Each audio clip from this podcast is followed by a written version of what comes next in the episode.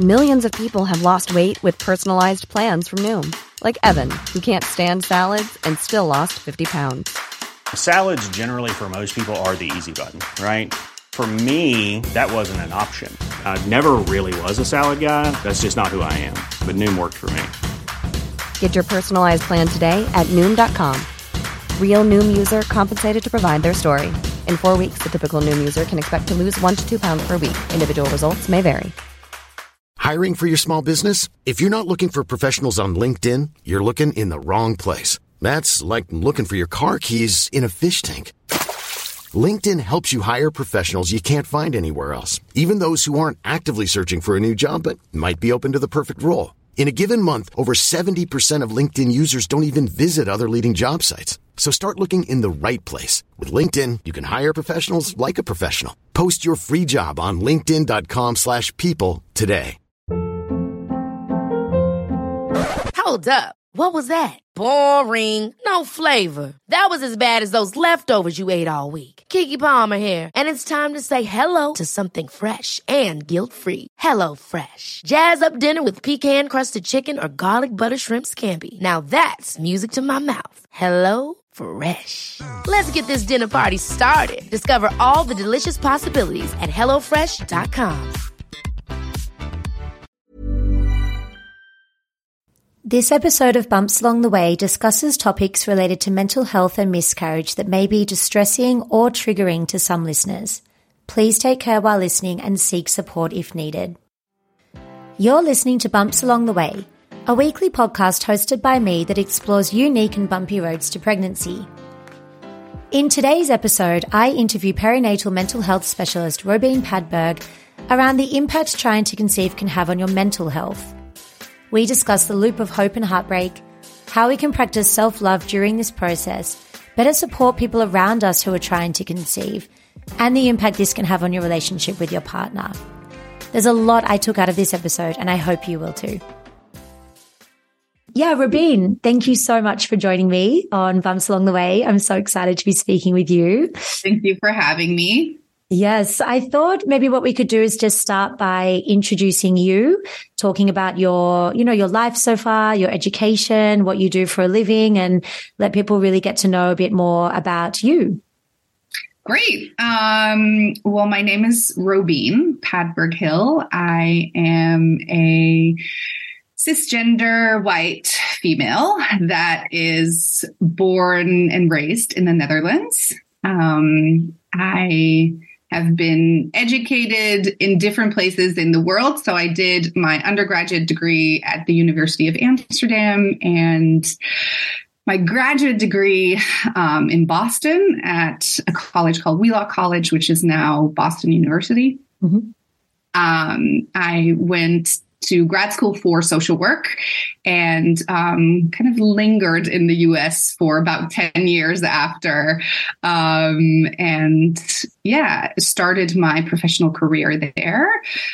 I did a lot of racial justice work in the early stages of my career. So I worked with a lot of white folks and folks of color, just giving education on racism and systemic racism and how that impacts mental health wow. and physical health, and um, kind of slowly segued into more substance abuse treatment.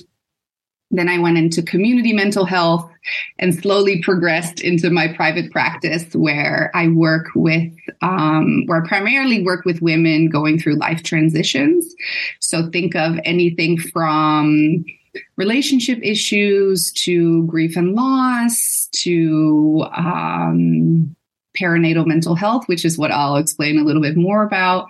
Um, trauma, um, so a lot of major life transitions that affect women's mental mental health. Okay, and and what made you decide to get into that line of work? Interestingly, I started my private practice about a year after I became a mom myself. So I also have a three year old almost three year old. He'll be three in two weeks. Um, three year old boy. And um, while I had him during the pandemic, I was still working in community mental health and realizing that that was not sustainable for my mental health also as a mom and trying to you know make everything work because the situation in community health community mental health can be a, a bit exploitive. So I decided to go into pr- private practice after I had my son and, you know, really connected with moms going through fertility issues or pregnancy or postpartum, just because I had such a unique experience myself becoming a mom during the pandemic and how that affected my mental health.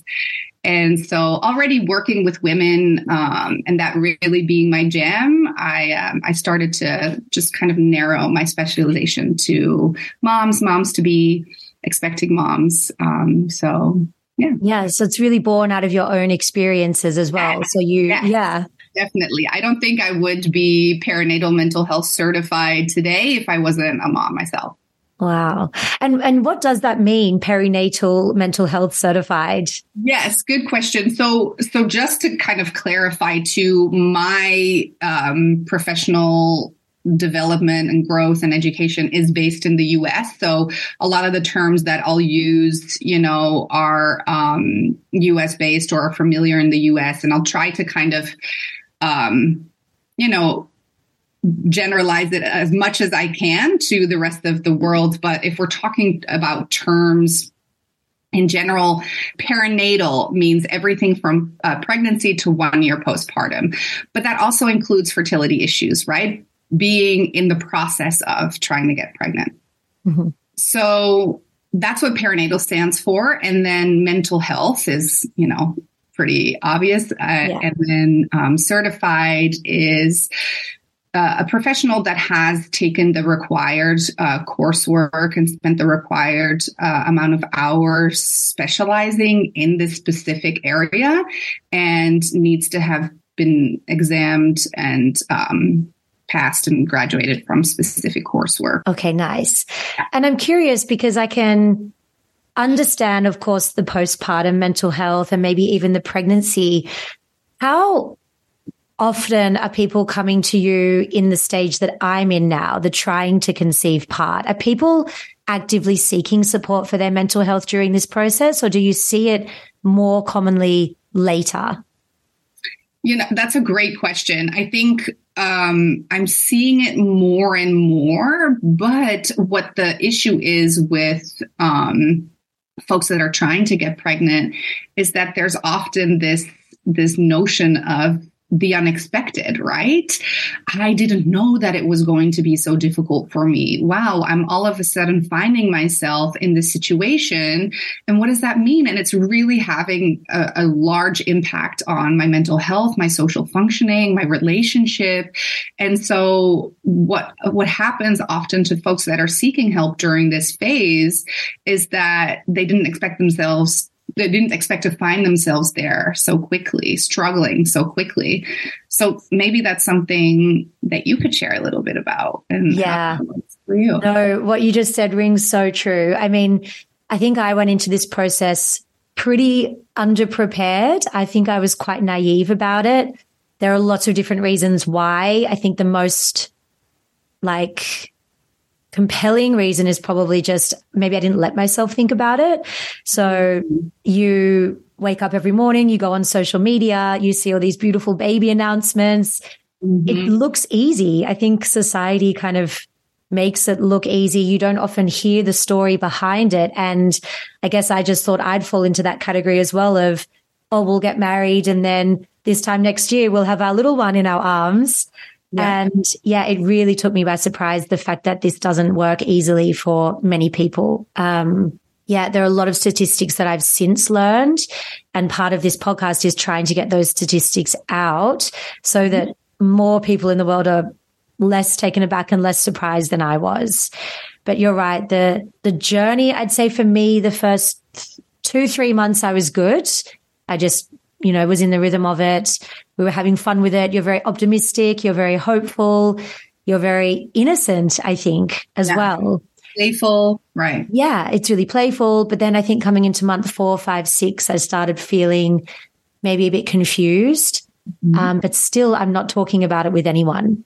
And I think that's a big part of this, not problem, but this taboo around trying to conceive. You do then lock it up and keep it to yourself, or at least I did. Yeah. And maybe we can get to the taboo or the stigma in a little bit and first go over some stats, like you yeah. said, you know, because um what's and and again this for me is us based but i'm sure that if we're talking about the western world these numbers can be fairly generalizable but infertil- infertility right means not being able to get pregnant after one year of trying mm-hmm. or after six months if a woman is 35 or older. Okay. Age depends or, you know, has an impact on this number too. And about 10% of US women, right? So I'm still saying US because I just want to be careful with the stats. Uh, about 10% of US women ages 15 to 44 have difficulty getting pregnant or staying pregnant. So that's about 6.1 million women in the USA.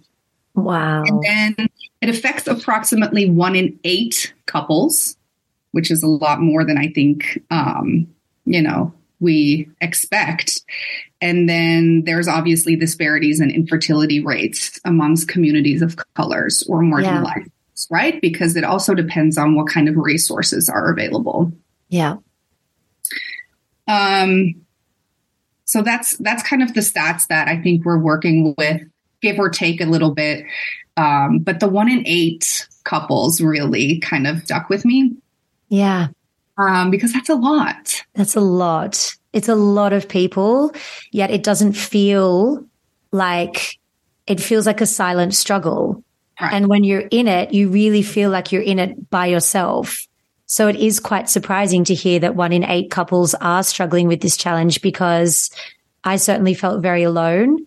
And I think that's why then the mental health journey of this has also been quite surprising because if it's so common, why can we not find a place to connect and a person to help us get through this? Yeah, and I think I think that that is such a good segue into talking about the stigma or the shame around it, right? Because I think we're we're especially as women we're so programmed by or or pressured or conditioned by society I should say to you know bear children or be a mom. I think it goes into just we're we're we're young children and we get gifted a doll or we practice with motherhood or taking care of another human being and really programming and nurturing that that sense of taking care of others right? Yeah. It starts at such a young age in terms of what we're supposed to be able to do and what we're supposed to fulfill, right? What kind of societal expectation. And then it go from the macro, it kind of goes into the micro in terms of our parents maybe asking when they're going to be grandparents or other women around you that are having kids. Hey, when are you guys starting? Yeah they know you've been trying for months or years, right? So there's really this sense of, you know, miseducation too among how high these rates really are because if more folks knew and if we could break through the stigma and shame, I think it would be a lot easier for couples that struggle with this. Oh, I completely agree. You know, I never actually thought about the getting given a little doll when you're small. You're right. It, it starts then. I think often about school. When you're in school, they don't teach you about fertility. They don't teach you about your menstrual cycle. They don't teach you anything. They teach you if you have sex, you'll get pregnant. So don't do it. right. Uh, abstain, right? Because Abstain. yeah, yeah, yes. like it's so, that easy. Yeah. So then that also, you know, then you become an adult and you do want to start trying. And then I think people like me are so underprepared because you've had this education through your whole life. You've spent your life trying to avoid the very thing that you now so badly want. And, you know, I wonder, I often think about this taboo and this stigma. And why is it? Why don't we talk about trying to conceive? And do you think it's because maybe we're ashamed of looking like we're failing? Or do you think what you mentioned is more true? Like we're just avoiding the questions the constant, hey, when are you guys going to try? Or, you know, what is the reason indeed that we don't feel like we can just share? Yeah, I think, you know, and I find this topic to be so incredibly interesting and a lot of my work is centered around this but i think shame is one of the most profound emotions that we can experience as human beings and that is the the most protected in our systems as well. So we try to not get to shame because it feels so uncomfortable right? Mm. And I think that, or we try to avoid shame, we try to protect shame because it's such an uncomfortable experience. And I think that when we talk about societal expectations or partner expectations or um, just expectations of self, right? Like what we're supposed to be able to provide for our partners or for our families. Um, yeah, that that sense of shame can be really, really profound, and um, it's hard to talk about. Yeah, yeah, and maybe there's also an element of not knowing who to seek comfort from. Yeah, of I course. Something I thought was I'm alone in this journey because I I'm where I am. So I felt like, okay, say I'm at month seven now or eight or nine. What are the chances that I can connect with someone who's at the exact same stage as me? Right. But does it need to be that way? It doesn't necessarily need to be someone on the exact same level. We just need support in general, right? Well, I agree. And it doesn't even need to be someone that has walked the same path, right? As long as it's someone that's willing to listen and can show up and hold space for you, I think is really important. But that doesn't happen often unless people have gone through something similar, um, because it's that shared experience that really creates more compassion. But I know that in my life, I have people around me that have struggled with fertility. And I think the most important thing is just to listen, right? Sometimes when people share their experience, we go into problem solving mode, like, oh, have you mm-hmm. tried this? Or, oh, maybe you should do acupuncture or all that kind of, you know. support or tips, but that can actually be even more dismissive or be experienced as more dismissive because it's like, well, I'm just here trying to share how hard this has been. I just need you to hold space for me. And I think that that is something specifically that Dutch people do. Now that is something that I think I can generalize to, you know, my own culture is that we're not the best listeners, you know, and um, spe- specifically in these kind of tender, experiences, um, I think it's important that the folks around you don't go into problem solving mode, but just let you share what it's what it's like. Yeah, I'm I'm so grateful that you say this because I have a bit of a love hate relationship with advice.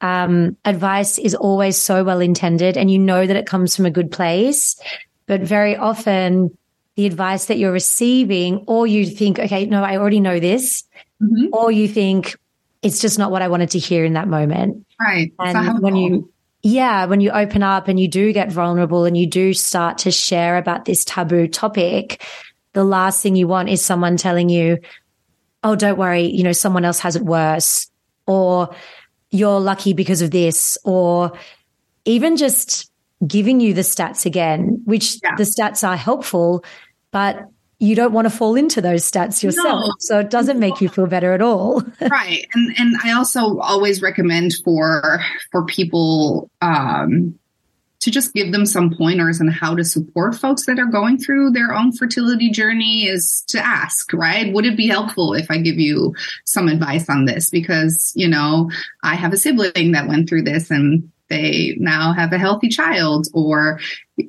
would you just like me to listen i think asking questions is can be a really good way to gauge where we're at in the conversation um, rather than to assume this is what you need yeah that's such great advice i think yeah, how to show up for your friend or family member that's struggling. I actually had this conversation with a girlfriend in London recently.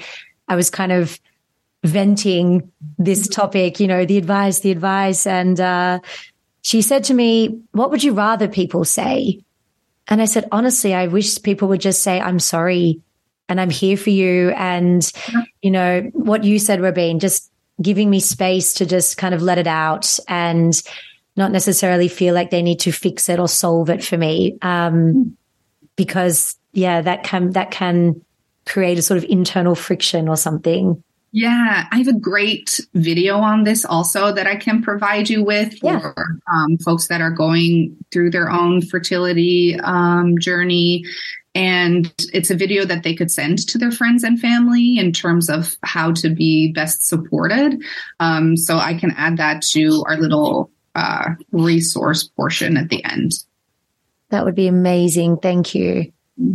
It is difficult. And I can imagine, you know, this is such a deeply emotional and personal topics. So if your friend or your loved one comes to you, I can imagine a lot of people might sort of stumble or not fe- feel like they don't know how to best support them. So yeah, any resources we can talk about, I think would be great to share as much as we can. Yeah, absolutely. No, for sure. Um, maybe it would be a good kind of segue to talk into or to talk about what you and I briefly discussed on the phone, what we call kind of the, the, the loop of hope and heartbreak in terms of your cycle and what emotions come with that. Yeah. Uh, what comes up for you when when I say that? Exhausted. yeah. I think for me, um, oh, I loved what you referred to it as the loop of hope and heartbreak or the loop of disappointment, I think it right. was. Yeah. Yeah, it's not something I saw coming. Mm. As I mentioned earlier, you know, for the first few months, you're still very excited, very innocent, very hopeful. But then as you start getting into more and more months, you start getting confused. It probably does start having a bit of an impact on how you show up in the world. I know I, I probably stopped answering a lot of phone calls at one point. I probably stopped going to a lot of dinners and birthdays because yeah, it is exhausting. And you also have that two week wait, which was also something that I didn't realize. Yeah. Where you're just waiting to know yeah. has this worked or not? And can I drink? Can I go out? Can I do a tough yeah. gym class? Like, I don't know. There's a lot of um, anxiety going on in my head during a lot this of unknown. Time. Yeah. Yeah. A lot of unknown. So yeah, I guess that loop, to put it one way, is you start up here with hope. Right. And then, you, and then you kind of move into agitation and and waiting and curiosity. Sure. Yeah. For me, then every month I've gone into you know, the disappointment and the anguish and the, yeah, the frustration of it not working. And then that loop kind of starts again.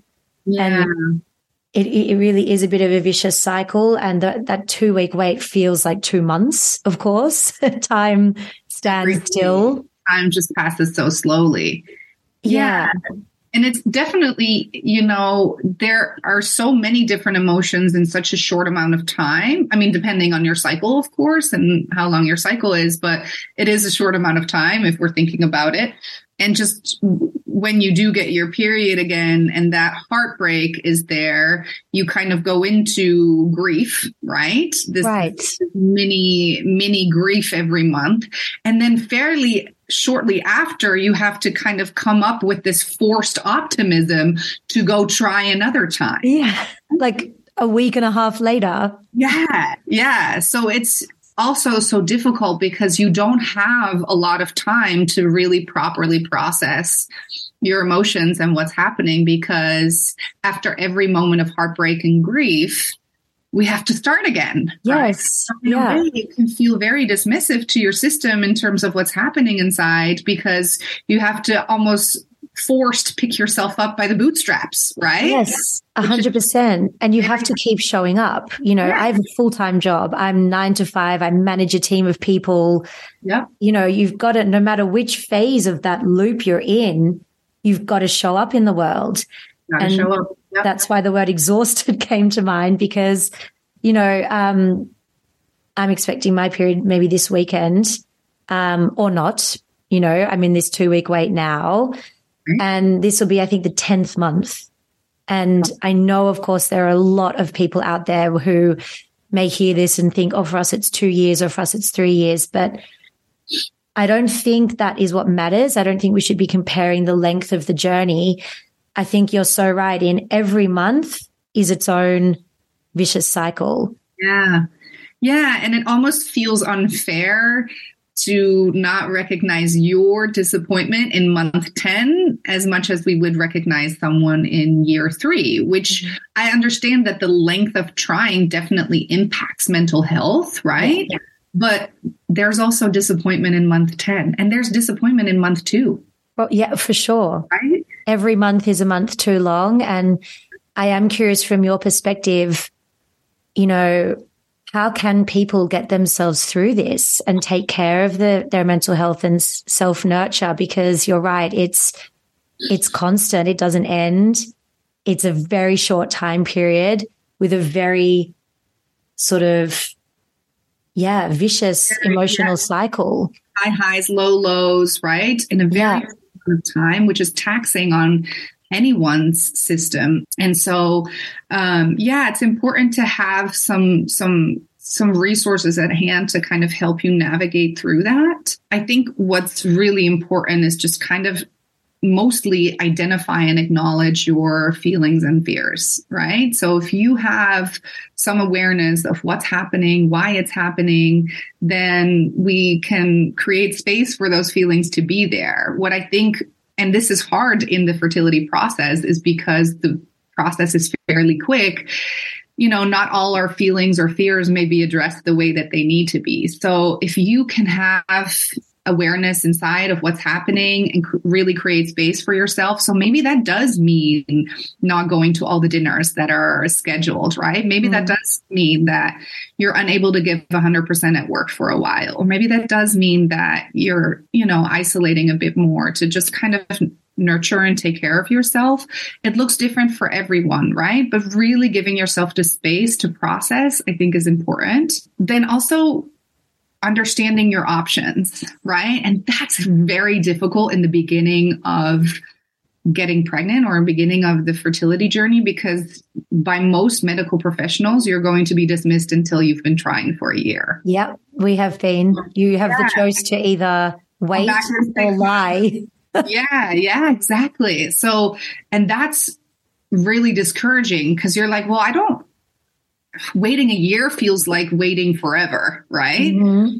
And so in that process, I think it's important to get either support from folks online or um, if you can do some consultation or coaching, if it's not necessarily a, a, medical appointment yet or an appointment with a medical provider, maybe there are some steps um, that we can take to kind of prepare um, there are also at home kind of fertility testing kits that I know a lot of my clients use to just kind of track their cycle and see. Mm-hmm. You can test if you're making eggs, things like that. Oh, I didn't know about that. I mean, we use ovulation sticks. Yes. So at least you can try and time it a little bit and feel a bit more in control. Right. There are nowadays some more intensive at home testing kits too for fertility, um, which, you know, you could lean on a little during this you're not allowed to step into my office yet um, as the doctor says you know before a year. So just understanding your options i think is important. If we're unable to take the medical route what are some options before then? Can we try holistic um, options? You know can we do more at home testing? Um, getting a coach getting a consultation you know those can also be costly, but there are some options that um, we could look into. Then being open and honest with your partner, I think we'll dive in a little bit more, but that support is going to be key, right? If you are just unable to share this experience or the the loop of disappointment or hope and heartbreak without your significant other, this process is going to be really, really difficult. Yeah more difficult, right? It's difficult already.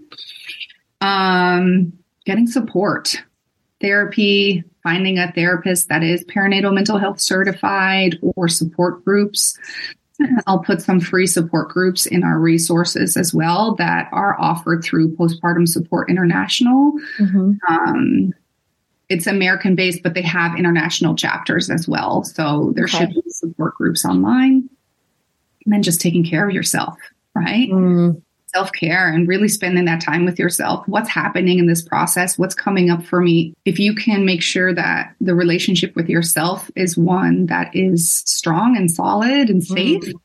um, that's really going to get you far in this process. If it's broken, if which obviously can happen too, right? Yeah. Um, but that's a big one, I think. Yeah, I heard a lot out of what you just said. Um, so thank you for that. One of the things that I'm very grateful that I started doing about a year ago is journaling. And yeah, for me, I love to write. So even before we were starting trying, I was, I'm writing a few pages every day. And before this conversation, I, I went back and I read what I was writing in that moment. And oh, it's, it's someone so, um, like empty and lost. And especially around the time of the miscarriage, mm. um, just so confused. And I guess that was my outlet. That was my way of expressing it. And, you know, when you write, you have to attach a word to a feeling. So what you said about being aware and knowing and understanding what's going on, I found writing very helpful to rationalize these absolutely. very heavy emotions. Yeah to just get into relationship with what's what's going on inside right? Yeah but how could people how could people do this if they don't write you know if they're not like me? Are there other ways that you can recommend people can get a bit more in touch with themselves and understand how they're feeling? Because i know it's something that a lot of people struggle to verbalize or rationalize as well mm-hmm. Yeah.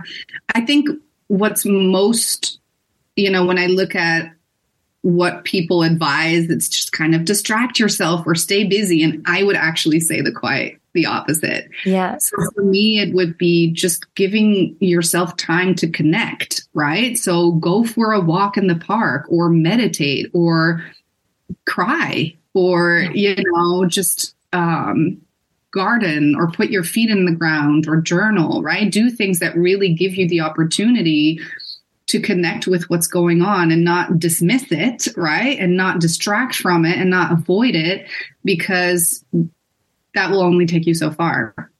So yeah. for me, it would go, it would just be like, go to the basics, right? So sit in silence, spend time with, with what's going on inside. And i think journaling is a beautiful example of that. For myself i've i've never been successful at it but i love to meditate. I love to go for long walks. I think also don't always distract yourself with podcasts or music right? Really yeah. have moments of silence. Um yeah sit with it. Let yourself yeah, sit with it and just let yourself feel it you know? Yeah. And yeah. I think it's scary for a lot of folks. So we tend to not do that. We tend to distract, right? But yeah.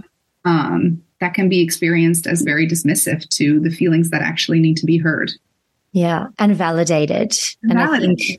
that's something that when we talk about support, I had one girlfriend here who, you know, when we miscarried, I texted her, I texted a few people just, you know, to inform them what had happened. And I'll never forget her words were just remember everything you're feeling is valid. Mm-hmm. And I get a bit emotional now, even thinking about that moment because I thought I was going crazy.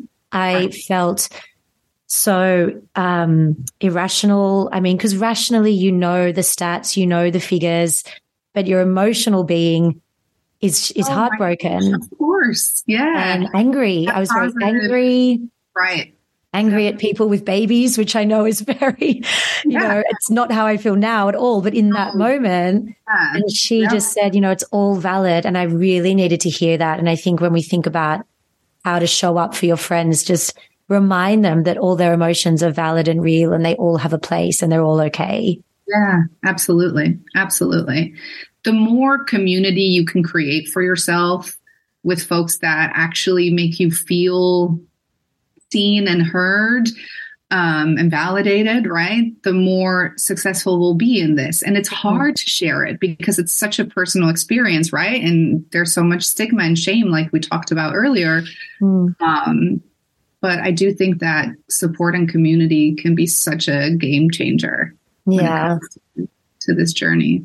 Yeah, same. And speaking of support, you also mentioned your partner Right, right. Getting on the same page as your partner. Um, I think we've had really challenging moments where we haven't been on the same page. Yep. I've felt um, like I'm going through a different level of grief, perhaps, or I guess I'm more frustrated or I'm more um, emotional about all of this. I mean, from what you've observed in your line of work, what can be the impact on the relationship? And I guess, yeah, what have you observed in terms of how people get through this together as a couple? Yeah, I think, you know, first of all, I'm not a couples therapist, right? Okay. So it's not my area of expertise. I do individual work, but to, I can answer your question kind of generally or briefly. What I've seen, everything from connection to divorce. Wow. Yeah. Yeah, I have had some conversations with friends since telling them about this podcast who have really shared with me the strain this has had on their relationship. Um, it was very validating for me to hear that I wasn't alone again um, in in this, and the fact that you know, I guess the emotional impact or toll or strain can be very different for the woman. Probably, I'm making generalizations here, It's but yeah, different. yeah, absolutely. it is different. Yeah. And I think maybe our communication broke down a bit at some points and that probably didn't, um, you know, you're in uncharted waters, aren't you? Yes. how are you supposed to know how to get right. each other through it, let alone yourself? Right, right, right. And for for you guys specifically, you know, just having gotten married and then being in such, you know, unknown territory so quickly after such a high, you know, um, must have been really difficult. Yeah. No, it was.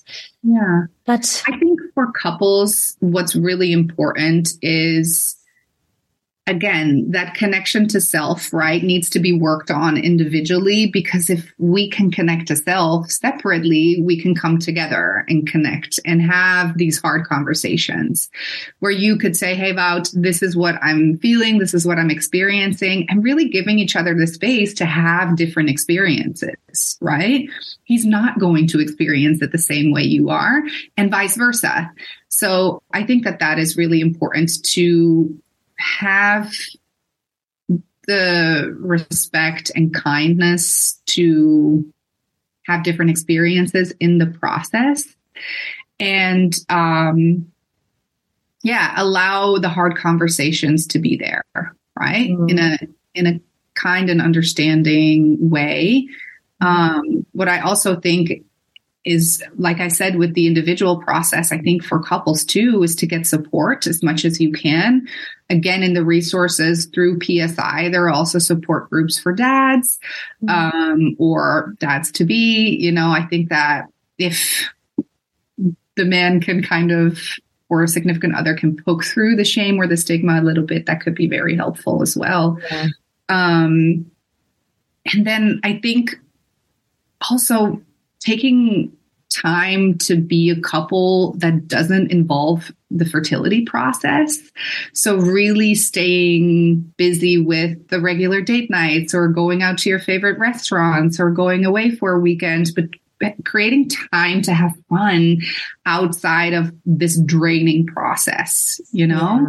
Because if we are only connecting, or if we are, and maybe not even connecting, if we're only meeting each other in the bedroom or when it's time to take a pregnancy test or an ovulation test, then you know where where did we go? And i think that that is really important to nurture who you were before this process started because you know in your specific experience Wout and and anna were a, a great couple before we embarked on this journey right? So remembering that and just nurturing that i think is really important Mm, that's so nice. I didn't think about that actually. I mean, we drew conclusions where we realized, okay, you know, maybe we need to, um, yeah, go out on a date night, go and have some fun.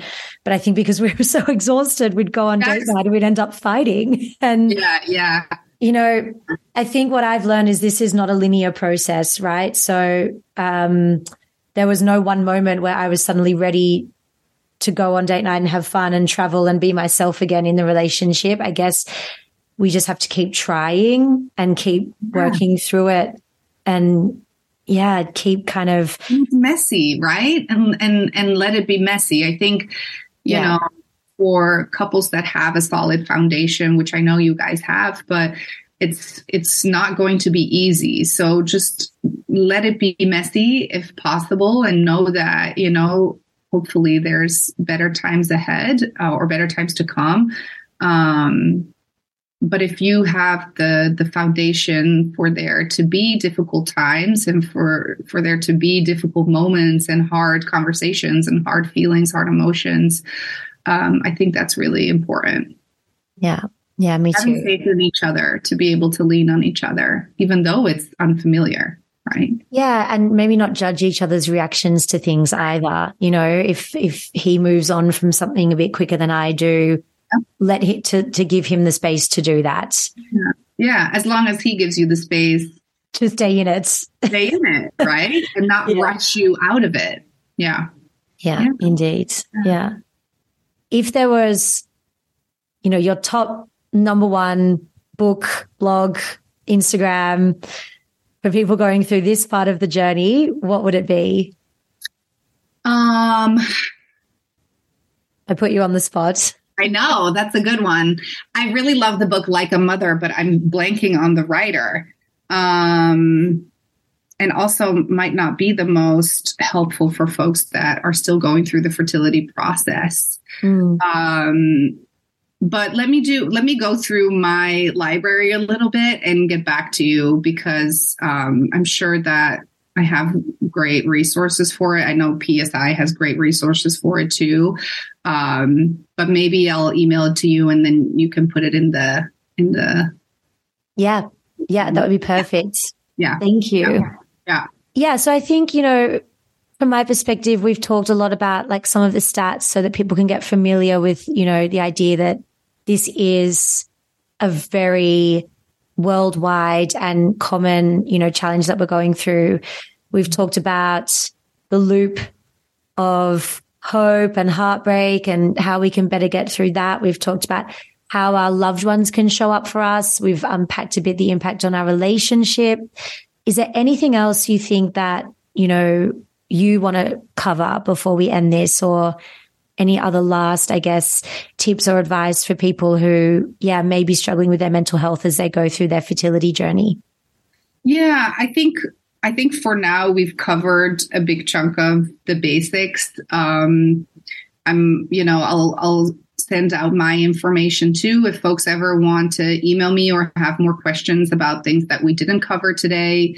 Um, going into what treatment specifically would look like um, when it comes to someone that is looking for support or is looking for therapy would be a whole different episode, but um, more than happy to answer questions about it in the meantime or come back and do another episode about it um, and specifically let you know how I would treat someone that were to come into my practice with um, these kinds of topics to discuss. Nice. Amazing. Thank you. Yeah, I think the biggest takeaway for me is to give it space and give it time and build your community. You know, find your people that will allow you to hold the space and feel supported without overloading you with advice. Because I think when, yeah, when I think about my own process so far and the impact on my mental health and I guess all the things I've done to try and help myself through it. I think the biggest thing was just, yeah, giving it, giving it time, giving it a place. Yeah. At one point I did like a week of self love where I, I had a massage. I got my nails done. I got a facial. I did Reiki. That's, that's, great. I love I did that. all the things in one week where I just thought, yeah. okay, this is my week. Um, this is my week. That's great. You know, if you have the, the, the time and the resources available to really spoil yourself, I think, um, yeah, it, it's just time, isn't it? Yeah. Yeah. No. And I love that. I, I, again, I love that you're doing this and, and creating, more resources for folks that are going through this, and um, hopefully it um, it helps someone we know or someone we don't know. Yeah. Um, but I think it's I think it's a wonderful initiative. So thank you for letting me be a part of it. No, thank you. Thanks so much for being. Thank you for taking the time. I'm so grateful. Um, and yeah, I really look forward to sharing all the resources that you've mentioned. I'm personally very excited to actually explore them myself because a lot of them I didn't know about them either. So, yeah, good, yeah. great. Well, you're welcome. And um, yeah, good luck. Thank you.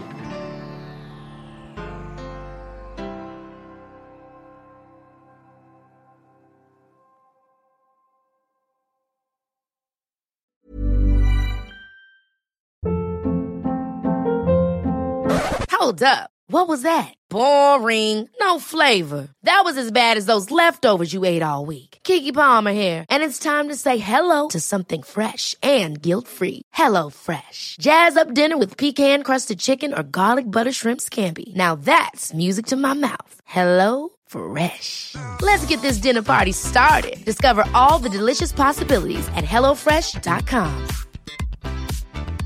Planning for your next trip? Elevate your travel style with Quince. Quince has all the jet setting essentials you'll want for your next getaway, like European linen, premium luggage options, buttery soft Italian leather bags, and so much more. And is all priced at 50 to 80% less than similar brands. Plus, Quince only works with factories that use safe and ethical manufacturing practices. Pack your bags with high-quality essentials you'll be wearing for vacations to come with Quince. Go to quince.com/pack for free shipping and 365-day returns.